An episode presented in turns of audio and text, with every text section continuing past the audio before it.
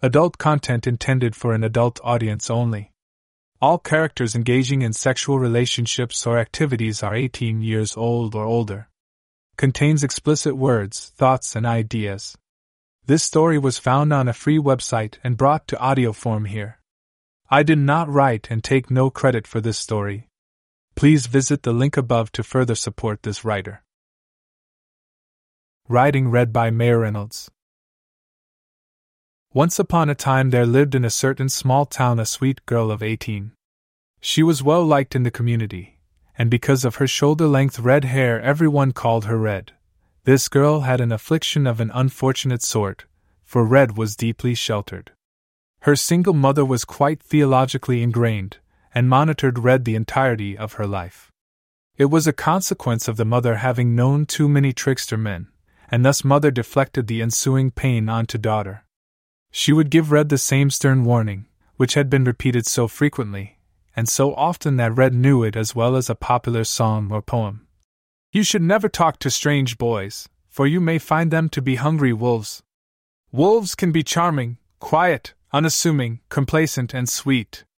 They will pursue you at home and in the streets.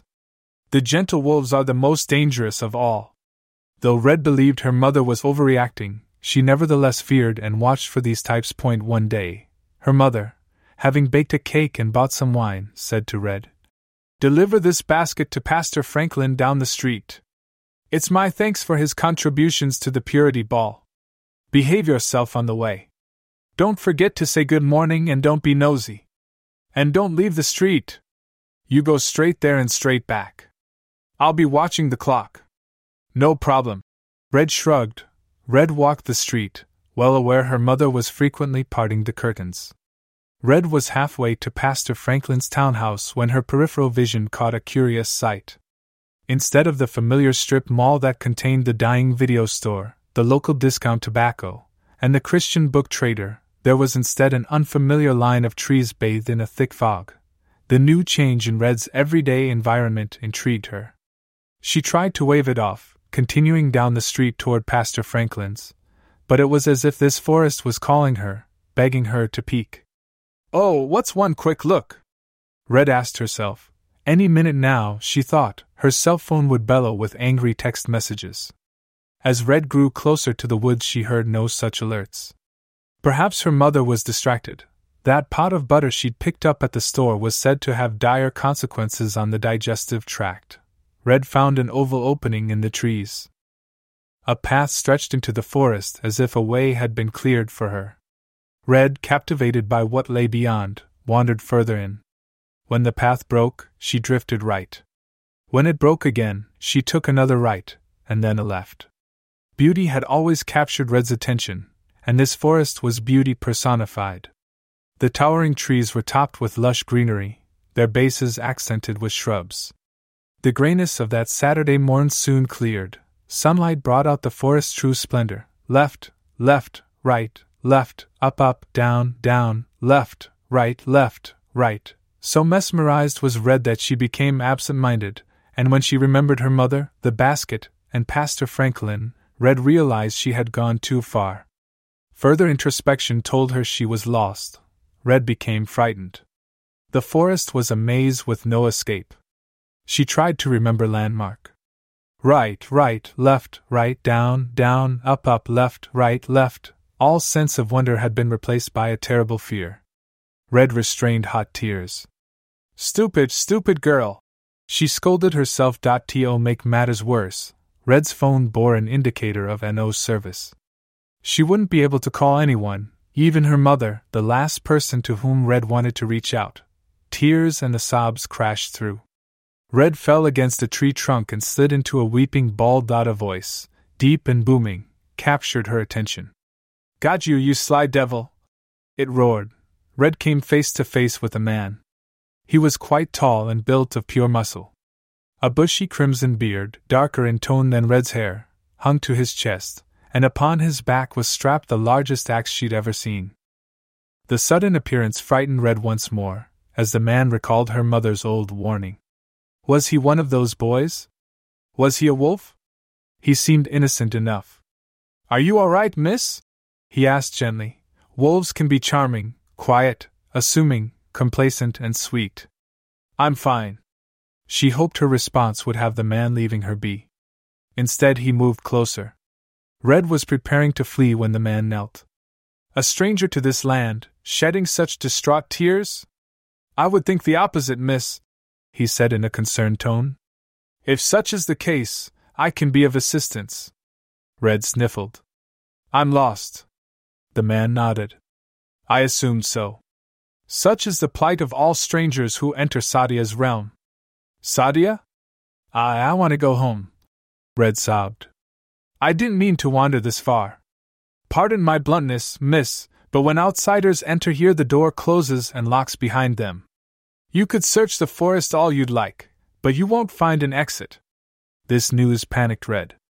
What? You're lying. The man stood to full height. I do not lie. However, say, what's in that basket there, miss? Wine and cake. Red wept. He smiled. In that case there is a door out, so be in good spirits, miss.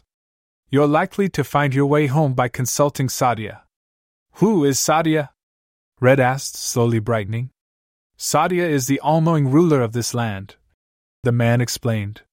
You seem to me an intelligent girl, but know once more that I speak with no dishonesty intended. Sadia has special powers. She grants wishes to those who bear her gifts, and a basket of wine and cake would be a small price to have a door open for you. You mean it? Red beamed. With all my heart and my soul and by my code of honor, the man said. By the way, he put out a rough, meaty hand. Name's Hunter. I am in Sadia's service. Red shook his large palm. Hunter's grip was yielding but strong, and he smelled quite pleasant. Her cheeks warmed. How do I find this Sadia? Red asked. Follow that path and do not break from it. Hunter pointed.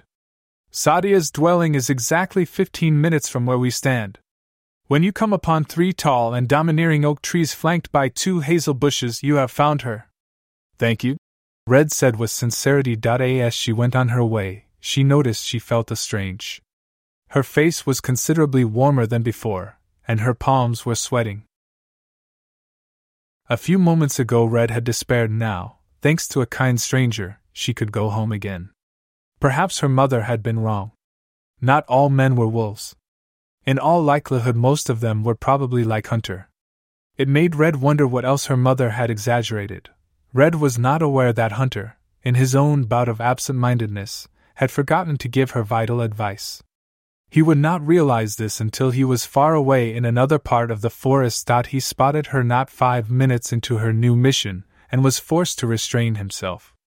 This stranger's body was so alluring that an urge arose to take her where she stood. Her denim jeans hugged her rump, putting round, gluten orbs on display. She wore a modest and conservative blouse cut just below her neck, but there was no denying what lay underneath. Her breasts were soft and plump, jiggling with each stride. It made his mouth water. Why is she here? He wondered. But he did not wonder long. She was on her to see Sadia, no doubt, to trade the basket for her freedom. He wanted her and would have her. But to accomplish this goal he would have to be careful. Sadia granted wishes. He would simply request one. He was well aware that he possessed magic of his own, that of manipulating and convincing that had come naturally to him since birth, but his powers of seduction were of no use. If he sweet-talked this girl into laying with him he would want savor her as long as he was able. Then Hunter would find him. What trickery did you use upon this sweet girl? Hunter would surely demand. Then down with the axe, for this was the game Hunter, and he were forever cast to play. His prime role was to trick, deceive, and then move away quickly. Casually, keeping his desires in check, he strolled onto the pathway. The girl looked at the newcomer with curiosity. His frame was slim and average. He had short, curly brown hair. Upon his face was a goatee and spectacles. And what's your name? The girl asked. He smiled, but not too widely. I would be void of manners if I did not ask your name first. Oh. Heh. Well, anybody other than Mama calls me Red. Pleased to meet you, Red, he responded with charm and sweetness. My name is He cleared his throat. My name is Wilbur. Wilbur Grayson. I am assuming you are lost. Am I correct in this assessment? Red nodded sadly. Yeah. I'm on my way to see someone named Sadia. She's supposed to help me get home again. That's quite a coincidence, Wilbur said. For you see, I too came from another world, and ever since I've wandered with no hope of escape. I am also on my way to Sadia, so that she may grant my wish and allow me to go home. Unfortunately, I do not know the way to her, otherwise I would have done this moons ago. I'm sorry, Red said with sympathy. But if you're lost, Mr. Grayson, I just got directions to her house from a nice man named Hunter. Wilbur suppressed a scowl. Could you share them with me? I would be forever in your debt. Sure. It's 10 minutes or so down this path. All you do is keep going in this direction until you see 3 big oak trees and 2 shrubs. Oh, thank you, miss. Thank you so much. Wilbur bowed gracefully. And I assume that what's in the basket is your gift to her? I guess it'll have to do. Red chuckled. I'll just tell Mama I slipped and dropped these. What might these be if I am allowed to pry? Oh. Red peeked into her basket. A chocolate cake and a bottle of wine. Interesting. But if I may make a suggestion, Sadia may want more than what you carry. Red tilted her head. More? What do you mean? Cake and wine have their places, Wilbur explained, holding back a smirk. But wishes are indeed quite powerful things. When talking of such power, your contributions must be equally powerful. What else do you think she'd like? Red asked. Well. Wilbur pretended to look around him. These flowers should be welcome addition to your basket.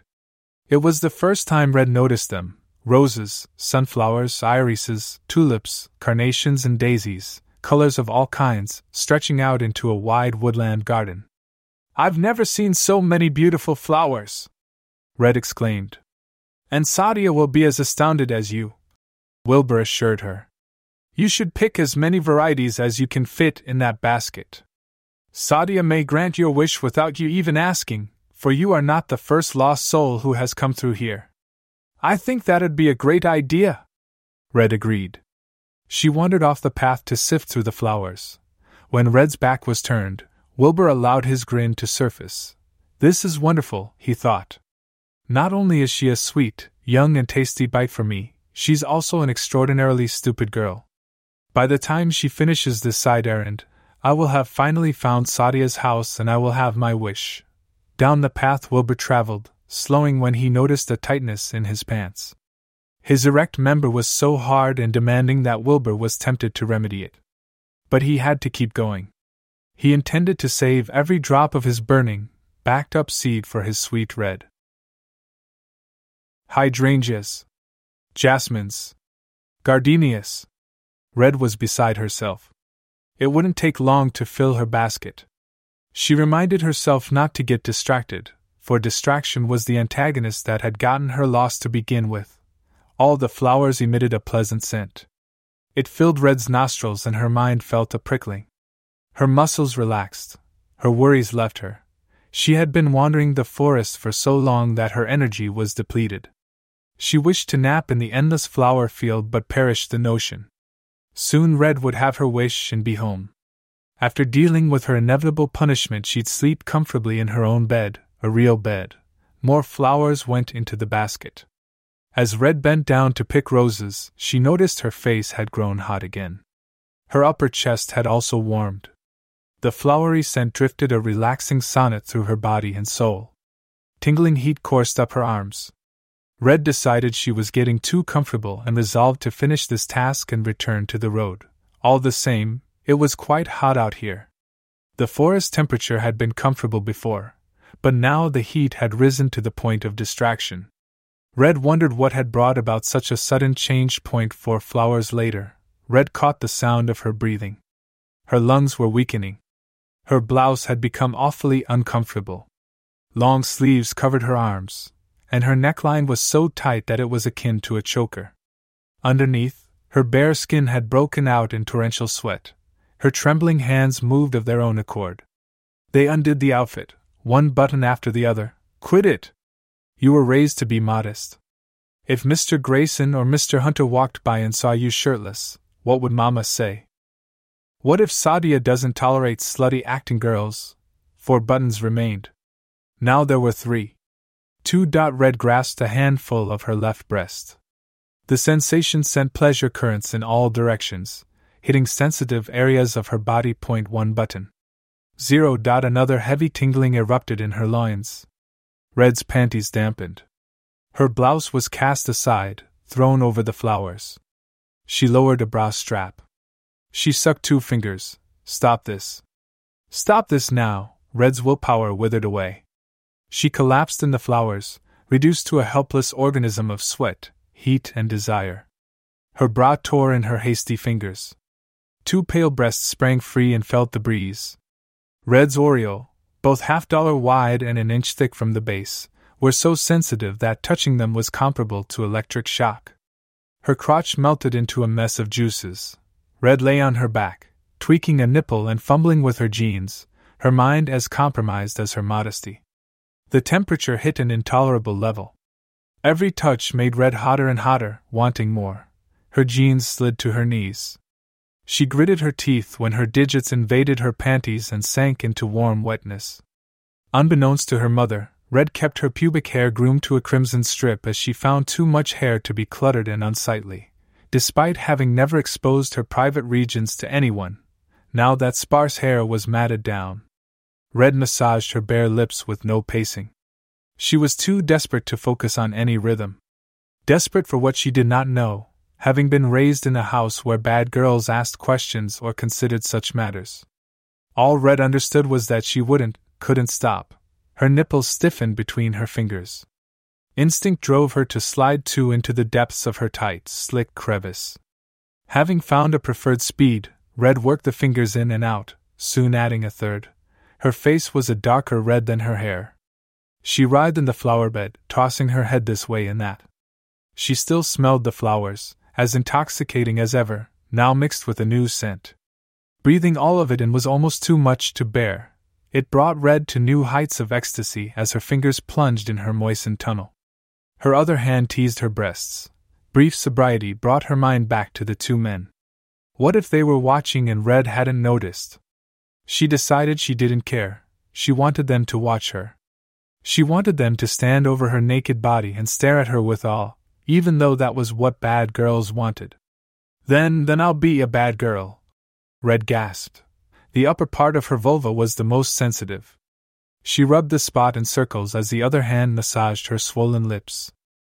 In her fantasies, Wilbur and Hunter were indeed watching her, except they were also reaching into their trousers for what? Oh, there was something men had. They were pulling it out, and though Red had never gazed upon one to know its structure and anatomy, she knew it had to be something wonderful. Red kept going, pleasuring herself and sucking juices off her fingers. A feeling began in her stomach and swirled outward like a maelstrom. Whatever it consumed during its expansion numbed with pleasure. It slowly spread to her breasts, her arms, her thighs, and down her legs. It lingered, then it exploded and dropped upon Red all at once. Her mind and body sizzled, the sensation so intense that Red wasn't aware her fingers were still moving. Her world went out of focus. She screamed a piercing wail. Her hips rose and she thrashed in the flower bed, consumed by hellishly wonderful fire. Red's voice went hoarse. Her soaked fingers slowed like a machine powering down. She was covered from forehead to toes in sweat. She relaxed. She knew she'd wasted too much time and needed to get back on the trail to Sadia's house. Indeed, these flowers would make the perfect gift. If they could bring Red such strange pleasures, surely Sadia would also enjoy them. That would all have to happen in good time. First, Red needed to do that again. There were the 3 giant oak trees and the shrubs beneath them. Enclosed within them was a cottage, a small dwelling for a goddess, he thought. He stalked up the path with a wicked grin on his features. He cleared his throat and rapped upon the wooden door. "Who comes knocking?" said a woman's voice. "A poor humble wanderer, lost in your realm, seeks your guidance," he answered, There was a pause, followed by an angry, "I know not, I know not!" That grew closer until the door opened. Sadia was as beautiful as red. She looked surprisingly youthful, and had long dark hair that reached her lower back. Her brown eyes were oval-shaped, accented by shadow. Her lips were full, her mouth a slight larger than her nose. Large breasts protruded against the corset, tops exposed. The corset also exposed her midriff. She wore long black stockings and ruby shoes. "Hello, madam," he began. "My name is Dash. I know who you are." Sadia sharply cut him off, her face scrunched into a scowl. "Do you take me for a fool? I own this forest. I rule this realm. Did you honestly think I'd be so naive as to not recognize the most dastardly of foes, Wolf?" "Indeed not," Wolf chuckled. "But please know that I meant no insult or offense. Your mere presence at my door is an insult and an offense of the worst kind." Sadia spat. "Now away with you, and be glad I have been merciful enough not to turn you to dust." Wolf caught the door before it closed. "Madam, madam, please. I must speak with you. It is quite urgent." Sadia exhaled an annoyed sigh. "Be quick about it, and then be on your way." Wolf cleared his throat again. "Well, I have come, well, because I have a wish to request." Sadia burst out laughing. "You a wish? Stop with your jokes." "I do not joke." She stared at him a long moment. "This I shall have to hear, if only for my own fleeting amusement." Sadia stepped aside. "Come in, then." The interior was far larger than the outside. Wolf stood in an elegant foyer that sparkled from rays of sunshine. A carpeted staircase parted the room. Banisters lined the second floor. "Well? Out with it," Sadia said.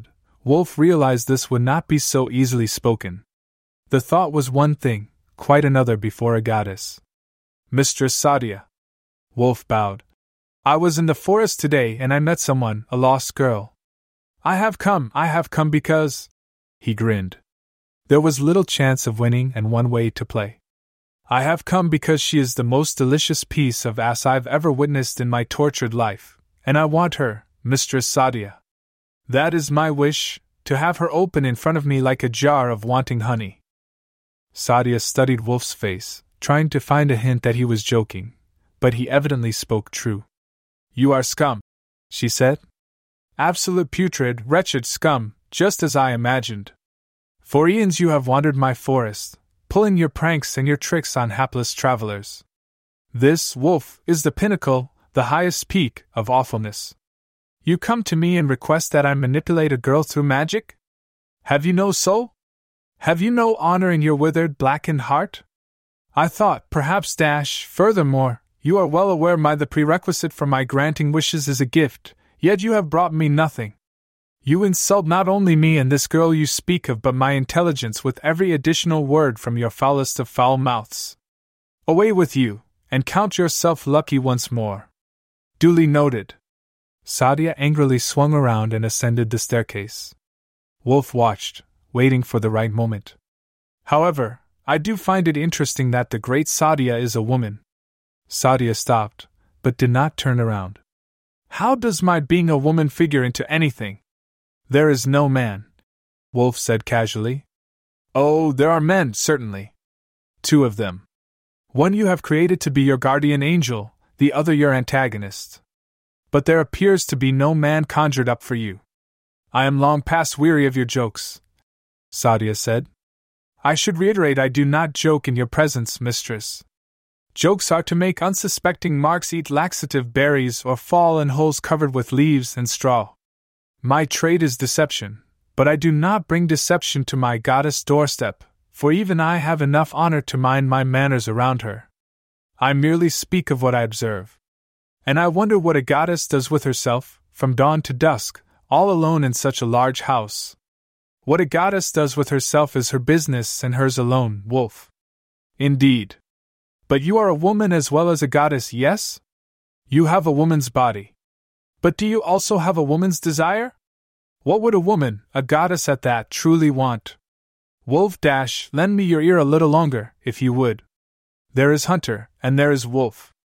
Hunter stalks the woods for Wolf. Wolf runs from Hunter.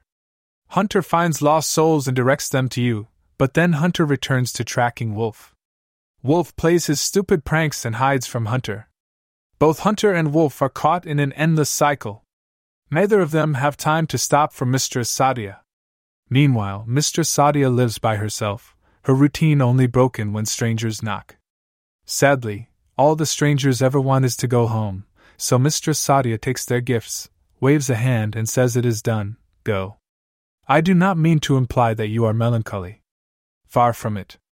But you do spend much time on your own. And when a woman has no physical contact with anyone and the only men who are permanent residents are too involved in some deadly catch and grab ass, this woman must have lots of tension that needs relieving. So she goes upstairs, to what I assume is a bedroom if my goddess has a reason to rest or sleep, slides under the covers and finds solace in the comfortable dark.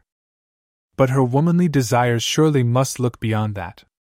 So when a man, Mistress Sadia's wolf, her devil, comes to her door, and Hunter stumbles through the trees like a buffoon as he wonders where his prey is hiding, what decision would Mistress Sadia be faced with? Wolf wonders. Sadia turned around. Her face was stern and composed as she descended the stairs. You trample a long path around a bush, Wolf. You are obliged to speak your point after 1,000 words worth of babbling. Wolf smirked. Why, mistress, you already see my point. I did bring you a gift, but it is hidden. Sadia stopped in front of him. What kind of gift is one an all-seeing goddess cannot see? One hidden by clothing. Wolf answered. He was almost surprised when Sadia smiled. Oh, you wicked, slick monster. I should kill you where you stand, and you know I am well capable. But I will not. You will not? No. I am not accustomed to accepting gifts from piles of dust. But your life still hangs delicately by a thread, spared by my mercy. I will see this gift before I decide your fate. Wolf fumbled with his belt. Your shirt first. Sadia said with a halting hand. Wolf unsnapped his shirt buttons. He revealed an upper body with sparse chestnut hair, chiseled pectorals and defined abdominal muscles. Sadia traced her fingers along Wolf's torso. Well, Wolf, I can compliment you this much. You are well toned. Wolf shivered at Sadia's touch. A natural consequence of all the running and hiding I do. Indeed. Hunter's axe keeps you healthy. She cupped Wolf's swelling bulge. This must be my gift, then. It appears promising, but I wonder if it is as deceiving as you? And I also wonder if a man such as yourself has ever had a chance to use this gift. For size is one thing, knowledge is another. I have not, Wolf admitted. I come to you, knowing not a woman's touch. The stakes grow higher then. You elude Hunter's axe, only to meet your Sadia's power. What dire circumstances you face. She grabbed Wolf's unfastened belt as one would a dog's leash. Let us decide the matter in a place more comfortable, yes? Sadia ascended the stairs, pulling Wolf's belt. He followed as Sadia took slow and careful steps. We go to the place where I slide under my covers, Sadia said, where I find solace in the comfortable dark. Do you agree with this arrangement? Yes, madam. I hope so, for your sake. Wolf was terrified of the goddess' power and constant threats, but eager all the same. He took care ascending the stairs as his leash was short. They reached the top floor, where Wolf was pulled to the right. The goddess pushed a door open, revealing a large room. A skylight illuminated a king-sized bed that was fitted with a satin comforter. Lie down, Sadia commanded. Wolf was not used to a mattress so fine. His beds had been piles of leaves or hiding places where sleep was a tepid affair. Hunter was ever vigilant and never rested. Sadia straddled Wolf. Acting on instinct, he cupped her breasts through her corset. She slapped his wrist. Did Sadia say? No, she did not. Place your hands above your head, Wolf. They will not move. Are we clear? Wolf gulped and complied. Good. A seducer you may be, Wolf, but this encounter belongs to me. But don't worry. Sadia ran her hands up and down Wolf's chest and then pecked his lips. I am positive you will be satisfied. Sadia unlaced her corset string by string. Her breasts, plentiful offerings with aureole that covered the majority of their surfaces, sprang out in the mild light. Wolf tensed. His penis throbbed, and the urge to touch himself because overwhelming. But he resisted, for he knew Sadia was serious. If she carried through with her threats, creating another wolf would be simple for her. Sadia slid Wolf's belt from its loops and nonchalantly tossed it aside. Off came the corset. She put her backside on display before sliding down her bottoms. Wolf's eyes bulged at the sight of her shaved loins. "Maybe this red of yours is what has you so critically heated," Sadia said. "Does her naked form frolic in your twisted head, Wolf? Do you gaze upon me and imagine I am her?" Wolf did not speak, for he was afraid of choosing the wrong answer. Sadia folded her arms over her naked breasts. "Answer me, Wolf, and answer me honest." "Yes." Wolf choked, terrified. Sadia straddled him. She grabbed his trousers and yanked them over his dirty shoes. His member protruded from his undershorts. Sadia stroked it. "That was the correct answer," Sadia said. "In this game, only lies cost you points." She admired the shaft that pressed against her palm. "You tell me no lies here either. This is indeed a lovely gift. I have wrought a splendid creation." Sadia positioned herself, putting a leg on either side of Wolf. Hormones, anticipation, and desire flooded his bloodstream. Suddenly he was losing his virginity to his own creator, his goddess. She rubbed Wolf's purple head against her outer lips, coating it in her wetness.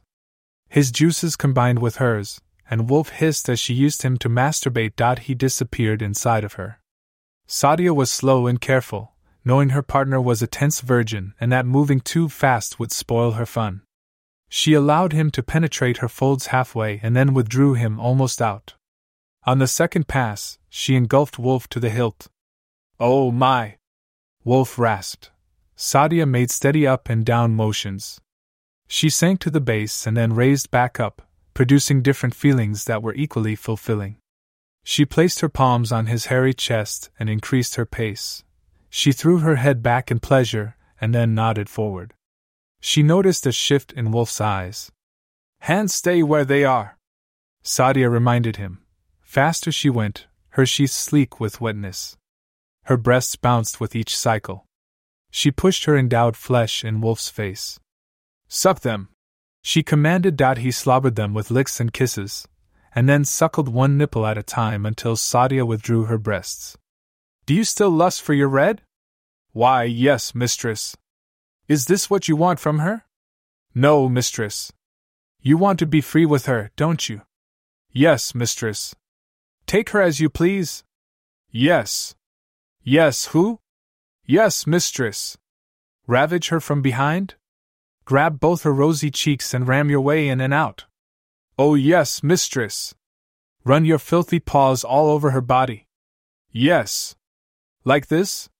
Sadia grabbed Wolf's hands. He offered no resistance. He was her puppet and putty. She placed his sweaty palms against her flushed breasts. "Do to them as you would hers," Sadia ordered. Wolf squeezed and kneaded them. A climax stirred in his loins. Sadia had stopped being careful. Now she was milking him, encouraging his release. "This one sounds so naive and so innocent," Sadia went on. "I imagine she herself is a virgin." Wolf moaned. His face twisted. "I imagine she is also tight. You would have to take your time so as not to hurt her, but all the while she'd squeeze you so intensely you'd fear it snapping off." His breath shortened. "With each stroke," Sadia moaned, "you usher in her sexual awakening. When you are done, she will want more. For hours. Perhaps days. Eager to learn. Oh yes, eager to learn how to please and be pleased. Ms. Mistress, oh Mr. Bad Wolf, put it in my mouth this time," Sadia teased. "What does your stuff taste like? Can I swallow it or will that impregnate me?" She was driving him mad. He was so close. Her words and her strokes hastened it. "I seem to have another hole here as well. Can you fill that one? You're so big and hard, Mr. Wolf." Wolf gasped and trembled. Sadia rolled off him. Wait a moment. Wolf exhaled, his climax receding. What are you doing? We are finished, Sadia said. But I didn't. Finish, I mean. The goddess smirked while collecting her clothes. I know. But to release with me would be such a waste when you prefer another's chalice. Then, does this mean I get my wish? Wolf asked. Sadia's devilish smile became a chuckle. Oh, Wolf. I never agreed to fulfill your wish. Wolf bolted up in bed. What? But that's not fair. I gave you my gift. That was the deal, was it not? I quite enjoyed it, Sadia answered. But never mind that, Wolf. Something else troubles me. Wolf crossed his arms and huffed. Ask away. Your Wolf is of course obligated to answer. This red of yours received directions from Hunter, a man who never lies. Surely she would have arrived by now. Wolf arched an eyebrow. Did you delay her so you could find me? Sadia continued. Maybe you pulled one of your pranks. Or maybe you suggested a way to make her gift more formidable. Flowers, perhaps? And what if I did? Wolf asked resentfully. What difference would it make? Sadia shook her head in amusement. I am saying, Wolf, that sometimes wishes can fulfill themselves without my involvement. Sadia's words caught his curiosity. What do you mean? Those flowers have quite the odd effect. Sadia explained. I am surprised that with all your knowledge to concoct your schemes, this one eludes you. The scent of the flowers, Wolf, it has a profound effect upon repressed, virginal girls. If that is in Red's character, she has likely discovered a lot about her body.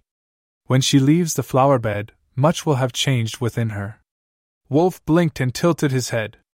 Now get dressed and make yourself scarce. Sadia ordered. A girl with many awakened natural desires and curiosities will be arriving shortly. If she wishes to play with you, then so be it. But first, Wolf, I wish to gaze upon her myself. Perhaps I shall have a taste of my own. After spotting the telltale landmarks, Red staggered and wobbled up the pathway. She managed to get her disheveled clothing back on, but not before stopping to masturbate again. Her bra was torn, ruined beyond use, so she'd left it behind. She had to compose herself every few steps. The fragrance that drifted from the basket was overpowering. Each whiff caused her nipples to tingle and a fresh trickle to leak from her folds. Urges to slide her fingers under her panties struck her. Red pushed back the cravings and carried on. But try as she might, she could not stop tugging at her unrestrained breasts. Red reflected on her mother's cruelty. She intended to pleasure herself as frequently as possible, regardless of whether Mama learned of it. It felt too good to be wrong. Red doubted she would make it all the way to the door without breaking down again, but onward she went. She knocked 3 times. Hello? She called. The flowers blurred her vision. When there was no answer, Red cleared her throat and knocked again. Miss Sadia? My name is Nikki, Red. I'm here to request a wish. I'm lost in your woods, and I don't know the way home. If you would please dash, the door is open. A voice interrupted. Red swallowed and pushed her way inside. She thought it odd how such a huge mansion could fit in a humble-looking dwelling, but there was no shortage of odd occurrences today. Hello? Her voice echoed in the large chamber. Upstairs, Sadia's voice replied. First door on the right. Red scurried up the staircase.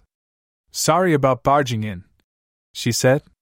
I'm not from here, and I was told you could help me get home. I brought you a gift. Red reached the 2nd floor and rapped on the wood. Come in, said the voice.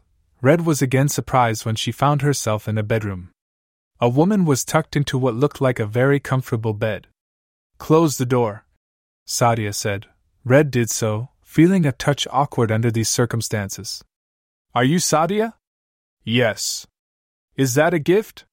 How kind of you. Could you bring it here, please? Red handed over the basket.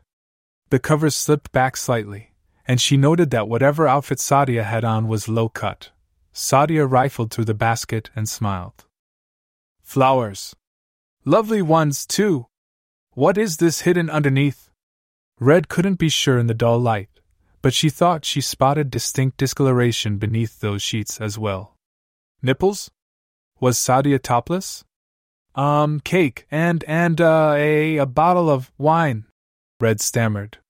Wonderful, Sadia replied warmly. Could you do me one favor, Red? Take this basket and place it upon the stand there. Then I shall hear your wish. When Red retrieved the basket, the sheet fell back further still, and this time there was no mistake. Sadia was indeed topless. Okay, Red said, hands shaking. I'm not from here. I'm from a place called a town, Archon. I got lost in your woods, and this nice man, Hunter was his name, he told me that the only way home was to ask you for a wish. And my wish is to go home. Well, that is a simple matter, Sadia grinned.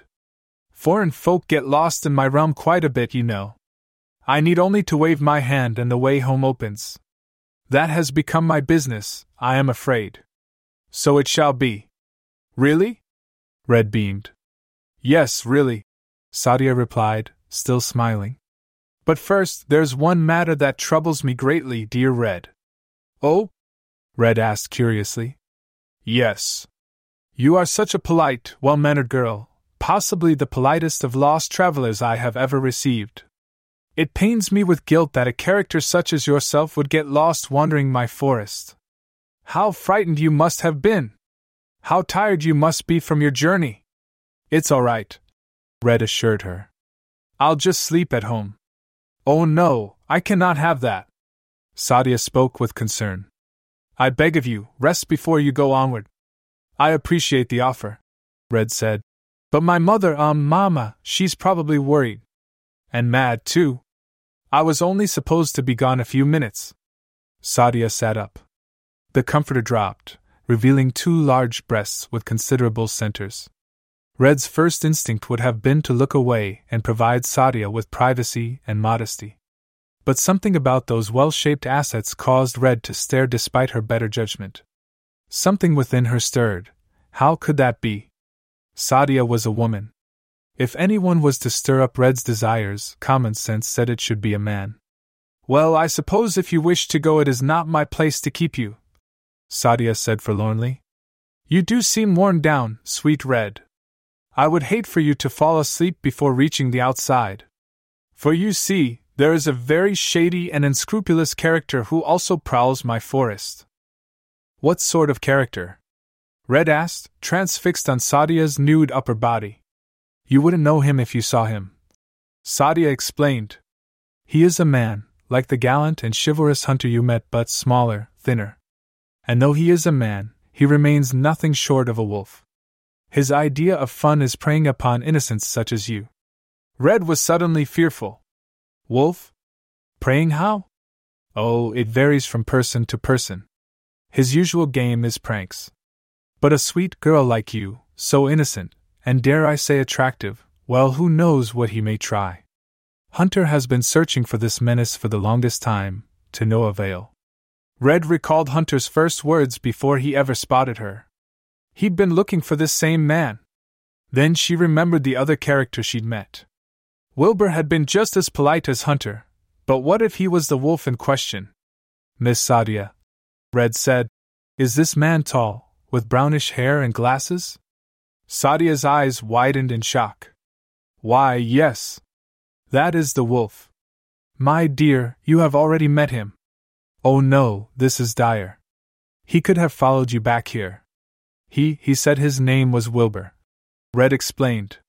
He is a liar and a cheat, Sadia said sharply. Oh, poor Red. First you get lost, then you attract that fiend's attention. But worry not. If you stay here with me, you will be safe.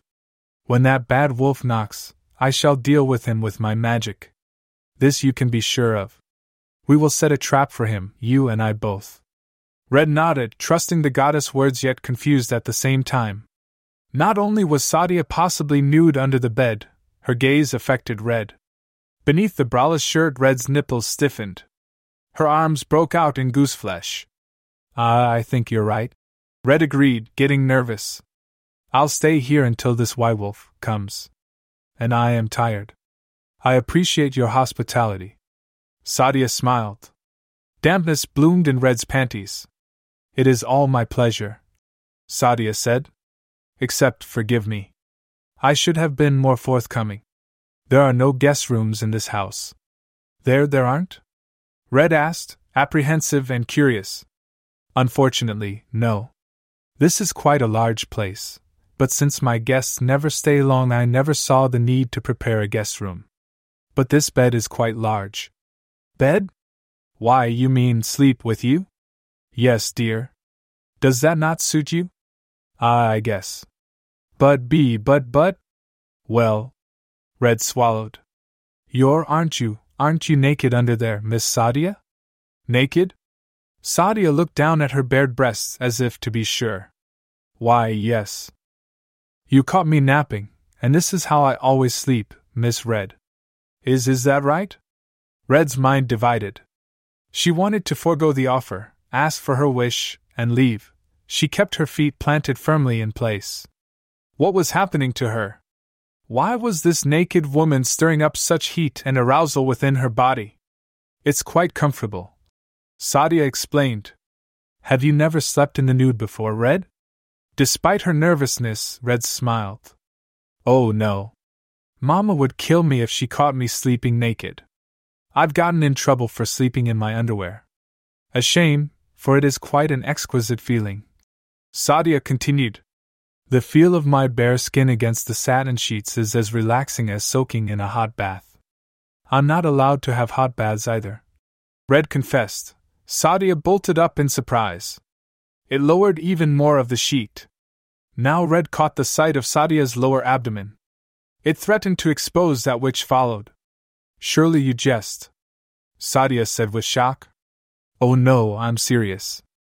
Only showers for me, and only for 5 minutes. After that, Mama shuts off the hot water. She says girls learn to do bad things if they're left alone in the tub or shower too long.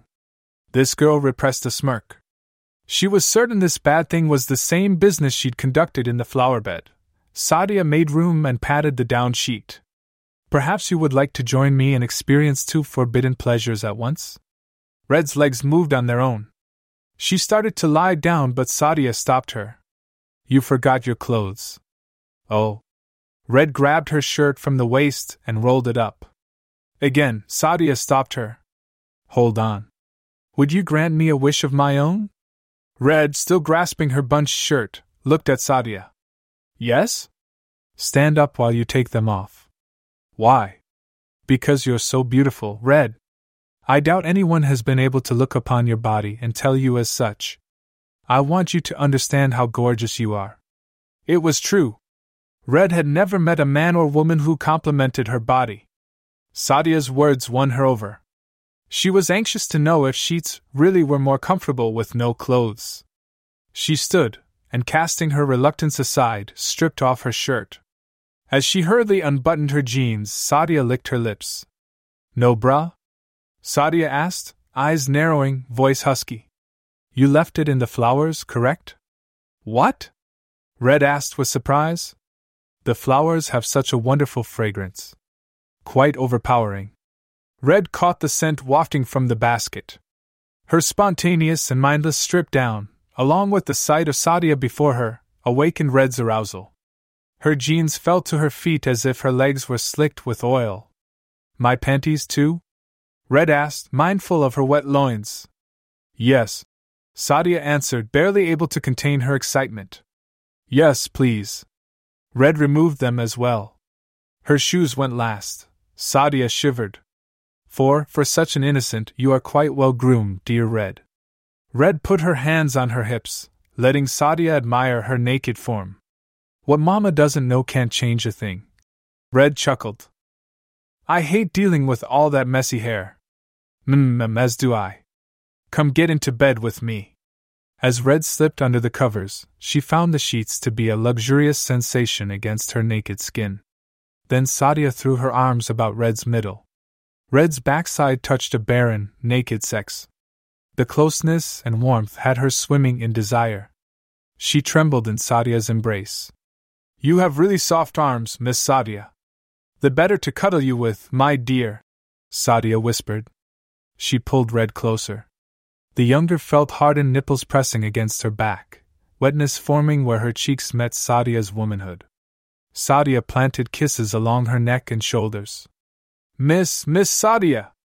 What are you? Do you want me to stop?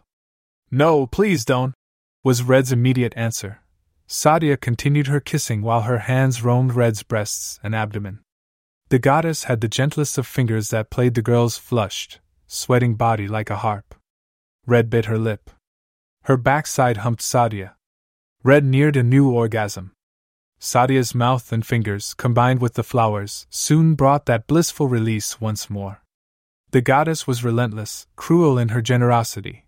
The climax only fell halfway before the goddess buried her digits between Red's legs, evoking a second orgasm that made Red scream. In the afterglow, Sadia mashed the girl against her. Red rasped for air.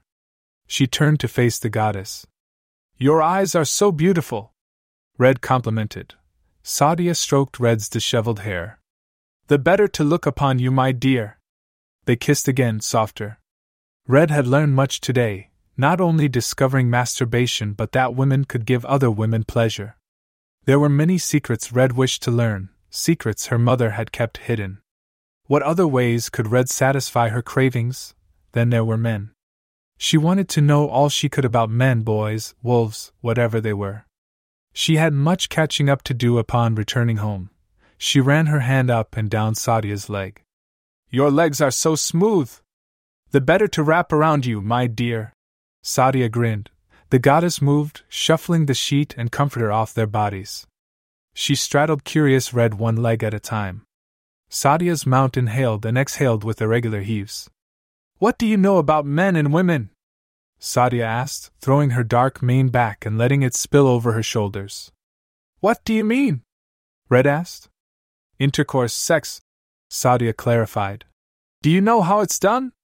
Red shook her head. Only what we've done, I guess. Poor lamb, Sadia lamented. I thought you would have least learned the basic mechanics. Mama said only bad girls know and ask about those things, Red answered. Unless they get married and learn together with their husbands. Their genitals were parallel with each other, moist lips kissing where their thighs parted. This will satisfy the both of us, Sadia said huskily. Their labia copulated in a fluid motion, one painting the other with even strokes. Solidified at first, Red soon repaid Sadia's grinding with responding motions of her own. Red's breathing was erratic, rising in volume, another climax nearing. In this uncontrollable state she smelled the flowers again, and her head went light. The fragrance was different this time, for Red was not only smelling the flowers but a familiar scent conjured by the friction and heat where their bodies met. It was an erotic drug like no other. Sheltered Red had never been drunk or high, yet the mixed scents, combined with Sadia's lovemaking, intoxicated Red. Her heavy breathing escalated to cries of pleasure. With every side-to-side or forward and backward movement of swollen lips the room's heat increased. The girl's face was flushed, and her eyes had taken on an insatiable quality. She craved more. Miss Sadia? Sadia also showed signs of hunger and a desperation to feed it. Why yes, my dear? Miss Sadia, I think I'm about to... Sadia grinned wickedly. About to what?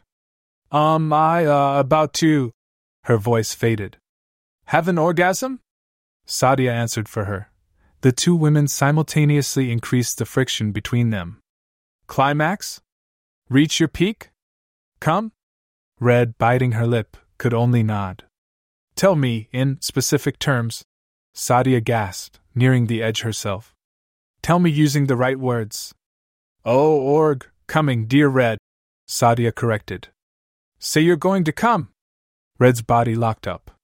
The surge rose within her with no subtlety about it. Her mouth opened. A loud moan escaped it. Say it. I'm coming, Red screamed, her voice losing its restraints, echoing in the bedroom. Sadia's cry mixed with hers. She rotated her hips and pushed forward, drawing every ounce of fulfillment from the girl, from both of them. Coming, Red uttered with fading volume. I'm coming. Sadia and Red remained in their scissored position. The two tired lovers leaned forward at the same time and kissed, slow and sensual. I love your pretty mouth, Red whispered. The better to eat you with, my dear. Red tilted her head. Eat? I cannot wait for that lesson, a new voice remarked. Sadia spun around. Red squealed and hid under the tangled sheets. Wolf! Sadia snapped. How dare you intrude upon us in this manner, you liar, cheat, fiend! Wolf volunteered. Shady and scrupulous. Don't bother exhausting yourself pondering new adjectives, for there are already plenty at your disposal, my ever so tactful goddess. Red was buried up to her neck under the covers. Miss Sadia? Is that dash? Yes, unfortunately. Sadia answered. To Wolf, she said. This was not part of the plan. You were given specific instructions to remain hidden. Now you have terrified the poor girl, fiend. And scrupulous. Shady. You are well aware, Wolf, what happens to those who defy my will. Sadia, what's going on? Red asked, disdain in her tone. I was given no such instructions, Wolf said. But yes, why don't you explain to your poor Red what is going on, oh gracious and honest Mistress Sadia? From the moment she arrived, you put on a performance devious and deviant enough to riddle me with envy. Never could I have dreamed up such a sweeping seduction. The big bad wolf, stalking the poor lost lamb in the forest. The goddess who swears to protect her, but oh what is this? Only one bed? How convenient. Sadia sighed. My dear Red, this is Wolf. The Wolf. He arrived here before you did, bearing lascivious intentions. Why is he here? Red asked weakly. What does he want? You, Sadia replied, then her eyes gouged into Wolf. But I am the ruler of my realm, and nothing happens here without my saying so. Wolf tricked you and then found my home, hoping for a wish I do not grant anyone the likes of, though I admit, with remorse, that wolf's manipulative tendencies seeped into me. For that I ask that you forgive me, Red. Red, baffled, said nothing. Yes, this is regrettably what happens when a goddess plays with the devil. Sadia continued. I blame myself for that. But now that Wolf has barged in here with his lecherous parade, perhaps we should talk, Red. Wolf, leave. Disappear until you are called upon. Consider my words specific instructions. Wolf chuckled, shook his head, and walked away. Sadia lay beside Red and cuddled her rigid body. She did not respond to the goddess touch. Red, she whispered, if you would like to discuss this matter, then we shall. If not, I will open the way and trouble you no more. Let's hear it, Red said. Do you remember when I asked you earlier about men and women? About sexual intercourse? Red nodded. Today, you have learned things about your body and your desires you likely never would have under your mother's vigilant eye. Yes, Wolf was here the entire time, and yes, I lied. My intent, dear Red, was not to harm you. You see, though you have traveled a long journey of self-discovery in quick succession, you are still innocent, naive. Wolf desires intercourse with you. My plan was to introduce his proposition to you and let you consider it on your own terms. Were you to have said no, I would have promptly sent him away. But what if I'd said yes? Red asked. Everything I've heard doesn't make him sound like the most respectful guy.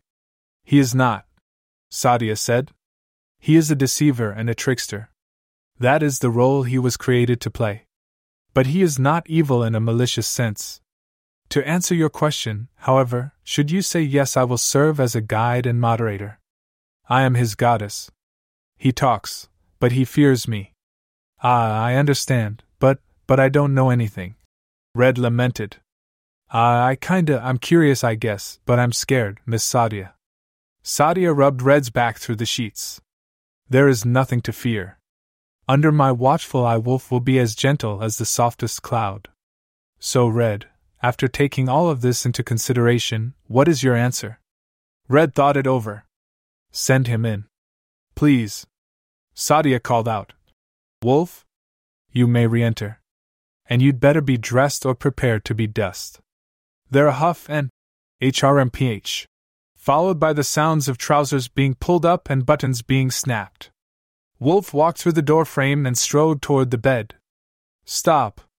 Sadia commanded with a halting hand. Wolf did as asked.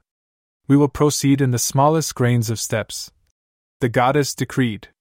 "You shall not act unless Red is comfortable. She shall be in full control of her situation, and I shall be in full control of you, Wolf. Do I make myself clear?" Yes, I heard it all from where I was standing," Wolf replied. "Good. Now then, since you took it upon yourself to gaze upon Red's flesh without her permission, it is appropriate that you remove your own garments before you see anything more of the young lady." She turned to Red. "Is this acceptable to you, my dear?" Red quickly nodded.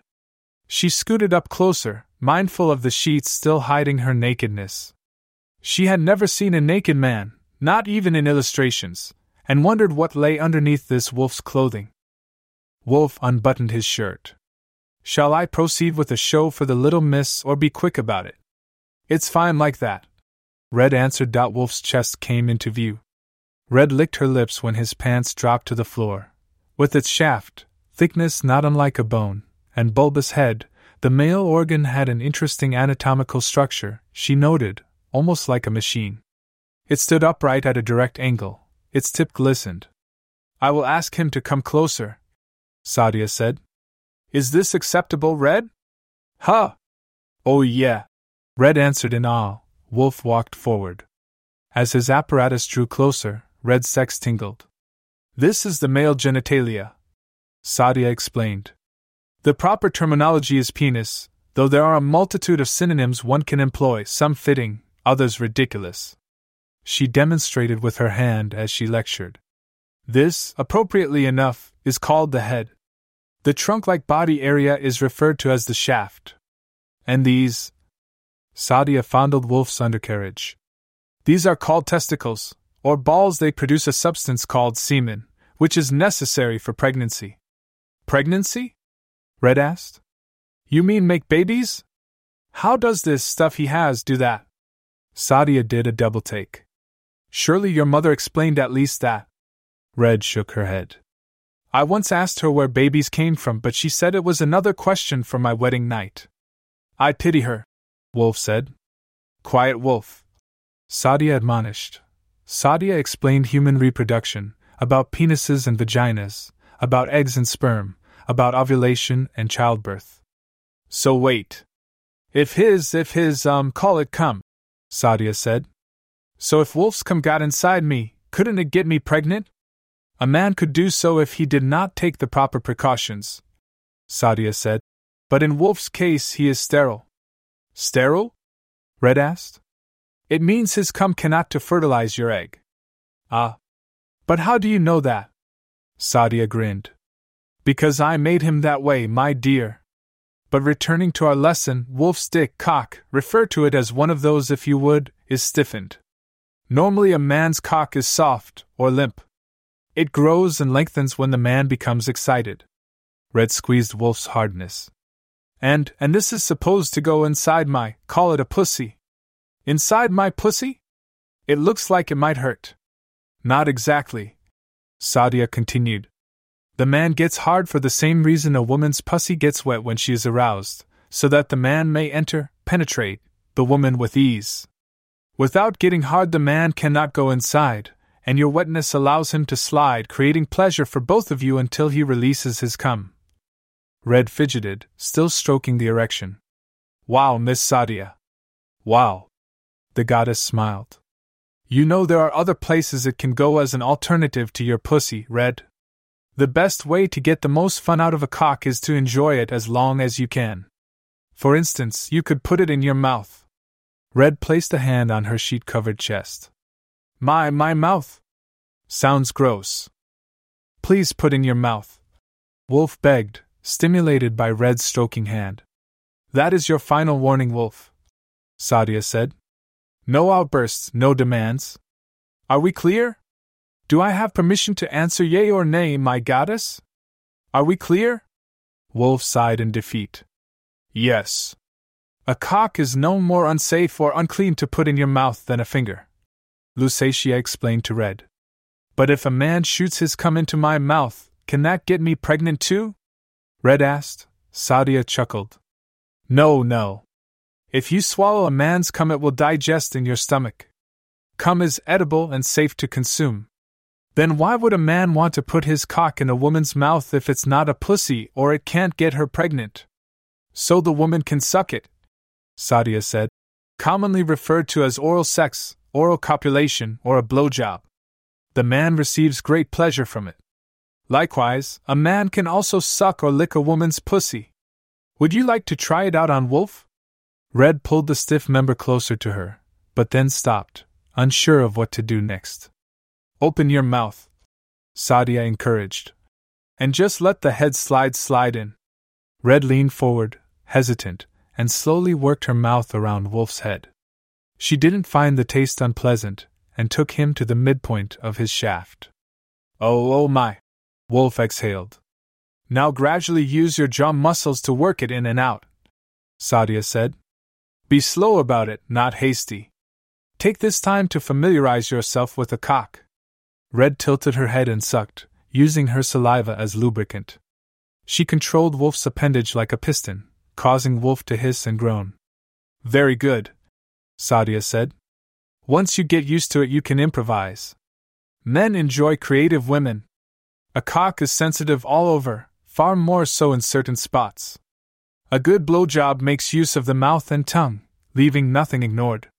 Sadia and Wolf looked on as Red followed the suggestions. After warming up to the swollen member in her mouth, Red tapped into her creativity. She sucked and kissed Wolf's shaft. She licked the sides. Stare into his eyes while doing it, Sadia said. The freckle-faced Red kissed the underside of Wolf's shaft before taking him back in. Her green-eyed gaze locked onto Wolf's. As he peered down at the redhead who was staring him down, he felt an approaching orgasm. Goddess! Wolf groaned. Wolf, no! Sadia protested. Red appeared confused but continued sucking. Don't you dare come in her mouth! The goddess demanded.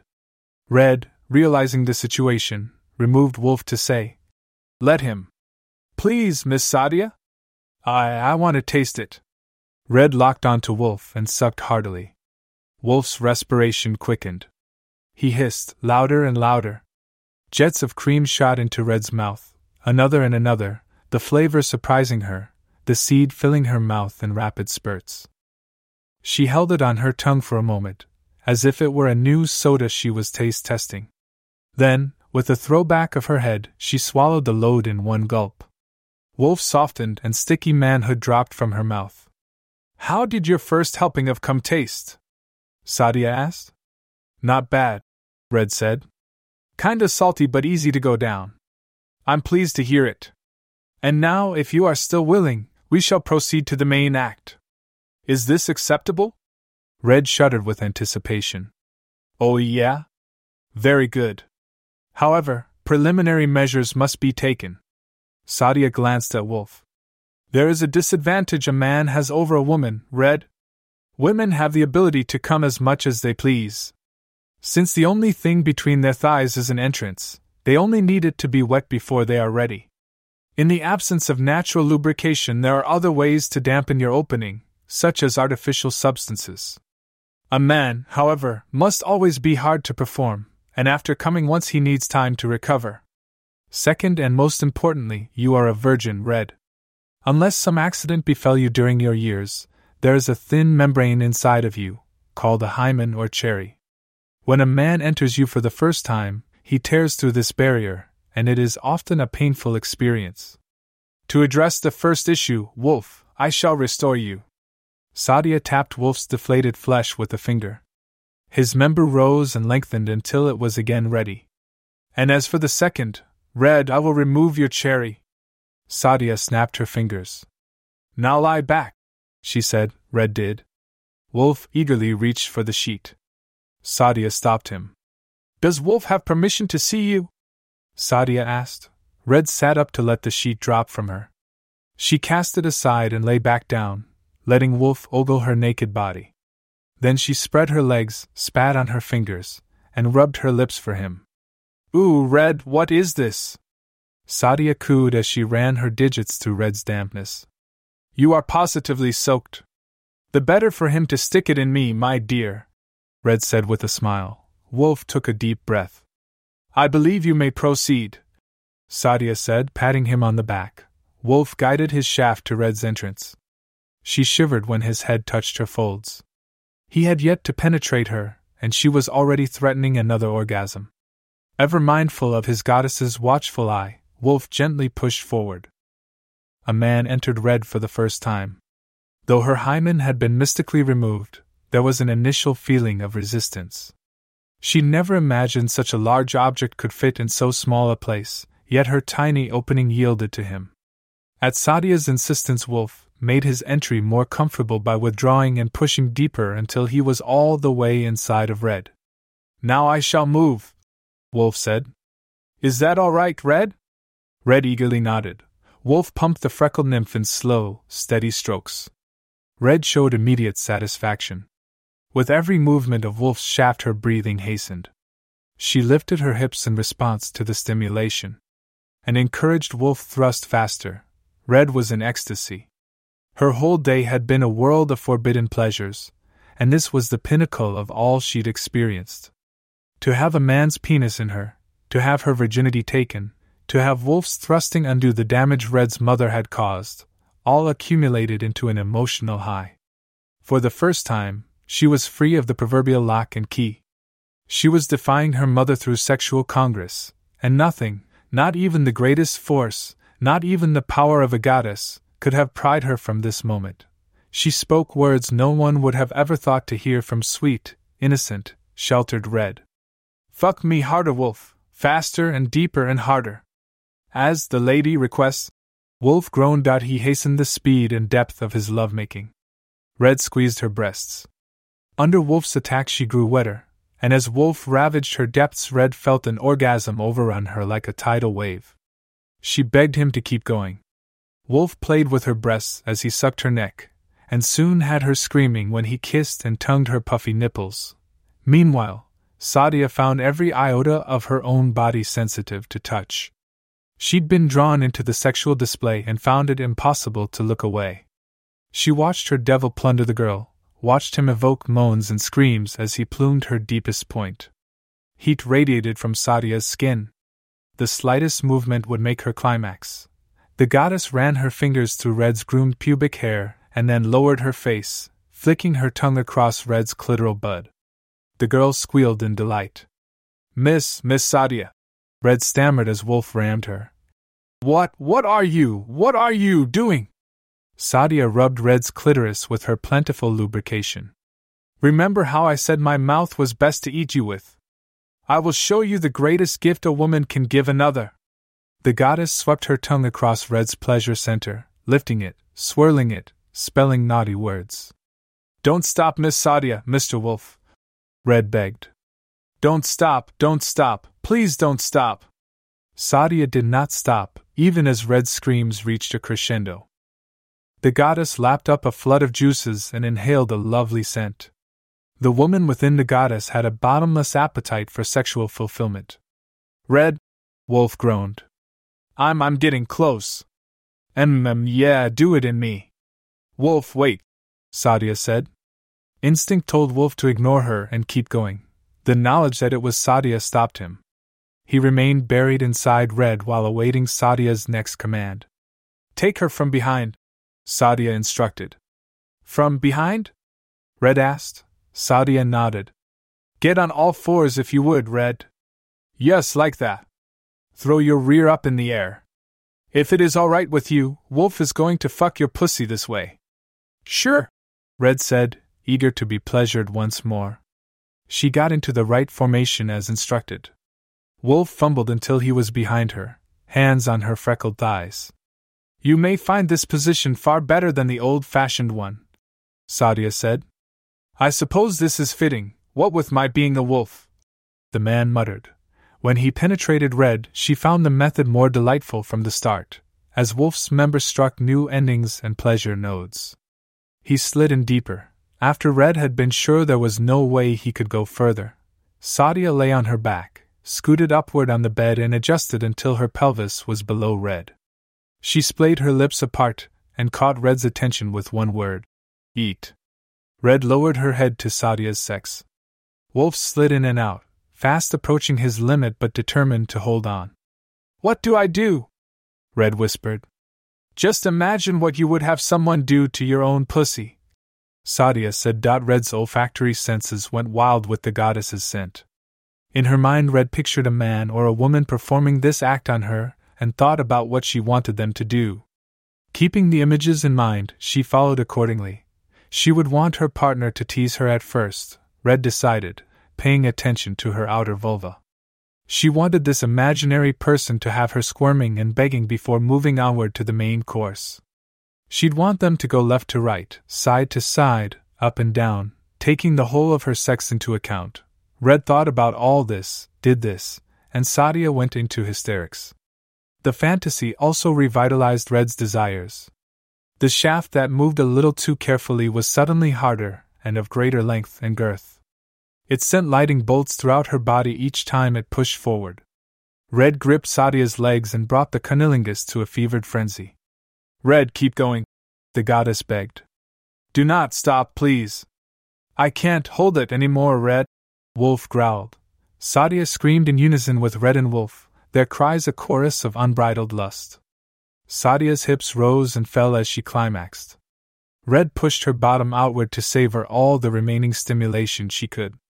Wolf sent spurts of warmness into Red, holding himself in place until he'd softened. The three collapsed on the bed. Sadia ruffled Red's sweat-soaked hair. You did splendidly, Sadia said. Either you are a fast learner or repression has intensified your desires. The goddess turned to Wolf.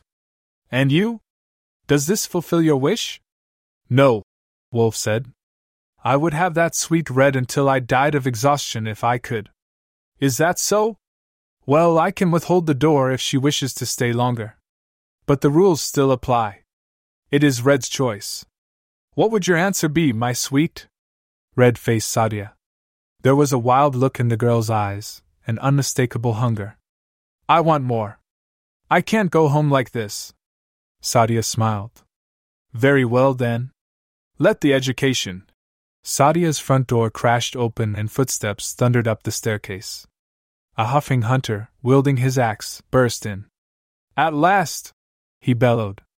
Away from them, you fellas to fiends! Your time of reckoning has at last come! Wolf shielded himself. Red covered herself in the sheets. Hunter raised his axe, and then lowered it. It took him a moment to survey the scene he'd interrupted. Then he blushed and averted his eyes. Hunter, what is the meaning of this madness? Sadia demanded. Pardon me, milady, but stop averting your eyes.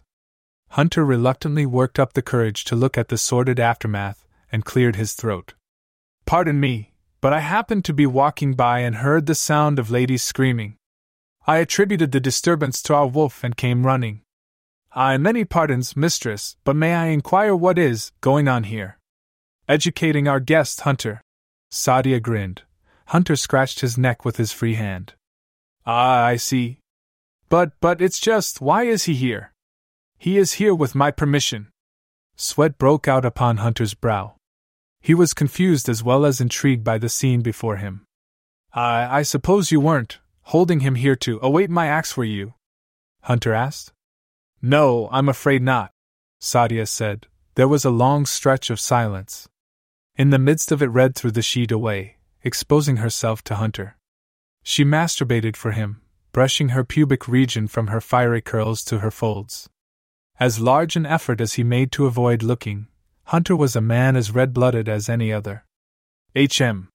Well, I've got a forest to patrol, Hunter decided. Should you turn him loose any time soon, I'll Hunter, Sadia interrupted. Come sit on the bed with us. Pardon, goddess? Join us, Sadia clarified. Red hasn't completed her education. I, with all due respect, mistress oh Hunter, you've always been such a persistent oaf. It is time you learned to relax. Hunter fidgeted nervously. He shook his head when Sadia's tongue flicked one of Red's nipples. He shuddered when red climaxed on her own fingers. Hunter, I will not repeat myself again, Sadia said. Get over here this instant and shove your cock in this tasty morsel. Then you will fuck your goddess. That is an order. Suddenly Hunter's apprehension melted into a grin behind his long red beard. He placed his axe in a corner. Well, if you absolutely insist, Red, I was going to ask your feelings on having Hunter join us, Sadia said, though it seems I already have your answer. How big is he? Red asked with inflamed passion. Hunter, show her, Sadia responded. Wolf looked away. Oh, of all the do it fast, Red added. Hunter dropped the suspenders that went over his plaid overalls. Fast, the lady wishes? Red moved three fingers in and out of her sopping hole. Yeah? She already knew, based on Hunter's height and impressive muscle mass, that he was going to be a challenge. Her thighs rubbed together in anticipation. Little time passed before Hunter was naked. Red's eyes expanded in surprise. When will it be safe to look again? Wolf hissed in disgust. You will be looking at me, Sadia said, throwing her arms around Wolf's neck and pulling him onto her. We shall have fun of our own for the time being. Mistress Sadia, Wolf said, until today I'd have never dreamed. His words were lost in kisses. Hunter's member was in every sense a monster compared to Wolf's. Even Flaxidit was impressive, a lengthy machine jutting from a crimson patch. He hardened as he neared the bed. By the time he stood directly in front of her, his offering was at its maximum. Red grabbed it. The multitude of orgasms she'd experienced did not deter her ever-present desires, which leaped to the forefront with every new opportunity. She'd thought of Wolf's helping as intimidating enough. Now she realized how fortunately wrong she'd been. She studied the beast in her hand, admiring its structure, its thickness, the way its veins stood out like external roots. She traced her fingers along the shaft and rim of the head. Then she fell onto her back and spread her legs, placing her feet on Hunter's hairy chest. Do it to me, she said. Hunter carefully slid into Red, whose patience had vanished alongside her innocence. She grasped the shaft's midsection and impaled herself, gasping at the shock of taking in all of Hunter at once. There was a moment of pain, and then pleasure in its rawest form. They rutted beside Wolf, who took Sadia in a sideways position. The goddess's large breasts rolled in tune with his thrusts. Foul creature, Sadia said. Proper lady, Wolf replied.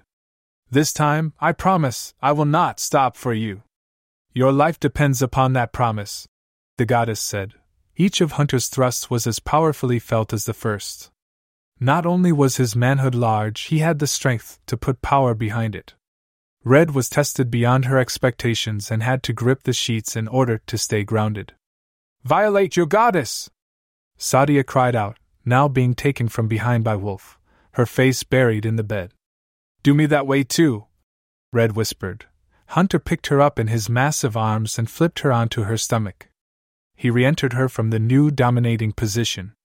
All Red was aware of was her womanhood filled to bursting. Red and Sadia's heads rested beside each other, close enough for the two to slip their tongues into each other's mouths. Their lips entwined. As the thrusting elevated them both toward a climax, their kissing inflamed. They wanted each other as much as they wanted their men. Mistress, I can't, Wolf wheezed. Me too, Hunter said. Both men came in unison, roaring and grunting when their orgasms tore through them. Red felt a fresh warmth fire inside of her. Hunter and Wolf had not pulled out of the women for a minute before Sadia said, You're restored and you're restored, accenting each declaration with a finger snap. Hunter, it's my turn with you, Sadia said. Wolf, do with Red as she pleases. Wolf marveled at Sadia's miracle before sliding to Red's side of the bed. Now what would you desire, little lady, before I can say I've had my fill of you? Wolf asked. My pussy needs to rest a bit, Red replied, but in the meantime I'd like another load down my throat. I suppose? Red sucked him, demonstrating all she had learned about the art of pleasing a man with her mouth. She bobbed her head, swayed, licked, kissed, and stroked. Red watched Sadia ride Hunter's member, which Red used as inspiration to lose herself in the moment. She tasted sadia on Wolf's shaft, a powerful flavor. When Wolf spurted in her mouth, she held the semen on her tongue much longer, loving the taste and hating to let it go. Down it went. Red stroked Wolf while watching Sadia grind her way to another orgasm. She pushed her breasts in Hunter's face, and he alternated between nipples. Sadia turned to Wolf, her mind consumed by lust. She held out a trembling hand. "Are restored," she said. Snap went her fingers. The goddess dismounted from Hunter. "I want Sweet Red to have the final entree," she said. "Red, you have sampled one of each. Why not conclude with both?" Red warmed at the thought. "Be both?" "Oh yes," Sadia said. "Consider your education complete after this. Wolf. Hunter. Do it." Red returned to all fours. Wolf lay on his back, placing his arms behind his head, and Hunter placed himself at Red's entrance. She lowered her mouth just as Hunter penetrated. She could barely concentrate on orally pleasuring Wolf for the large apparatus inside her. Being filled from two different ends was a treat beyond her wildest, and she orgasmed a little from the idea alone. She felt Wolf swell in her mouth. She concentrated on finishing him, and was soon rewarded with another helping. Not long after, Hunter exploded, having already been driven toward the conclusion by Sadia. Restored, Sadia said with two finger snaps. This time Wolf slipped through her folds while Hunter knelt and Red nursed him. She tasted a mixture of her and Sadia's juices on him, which compelled her to take as much of him into her mouth as possible. He was too big to fit all the way in, but Red did the best she could. When he climaxed, she found his flavor distinctly different from Wolf's, not bad but unique, with a taste in its own category. She happily swallowed it. Soon Wolf finished as well. Her hole was getting sticky and full.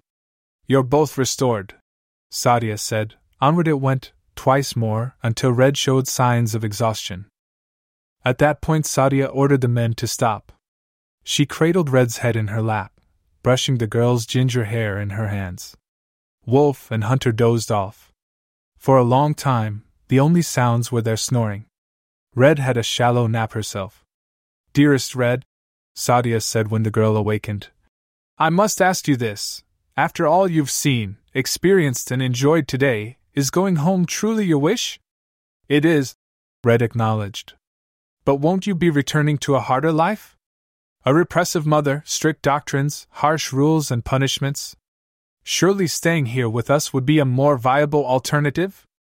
Red sat up. The taste of vagina and sperm lingered in her mouth. A mixture of seed trickled from her sex. "I'd love to stay here if I could.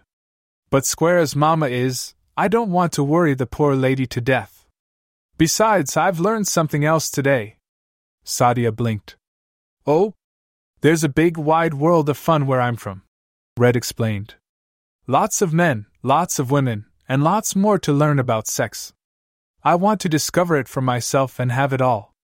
No offense, Miss Sadia, but there are 3 people in this forest and plenty more to play with at home." "Wise words," Sadia said after reflecting on them. "Then your wish is to return, then?" "Yes, ma'am," Red nodded. "Then so it shall be. It is done. The door is open. You will find the exit not 10 paces from this homestead. You may take back your basket. You alone were a plentiful gift for me. However, perhaps it would be fitting if you were escorted there. Wolf? Hunter?" "Why, yes," Wolf acknowledged. "What?" Hunter asked. "Walk Red to exit, please," Sadia said. Hunter looked at Wolf in disgust. "But, no more arguments with your goddess, Hunter. Do as I say." Sadia then threw her arms around Red, pulled her close, and kissed her. "If the fates allow, we shall meet again one day," Sadia said. "I hope so too," Red agreed. Red saw it upon exiting the house. There was an opening in the trees from which golden light poured, so bright Red couldn't see what lay beyond. She walked toward it, with Wolf and Hunter uneasily alongside her. "I'll have you know I'm watching you," Wolf warned Hunter.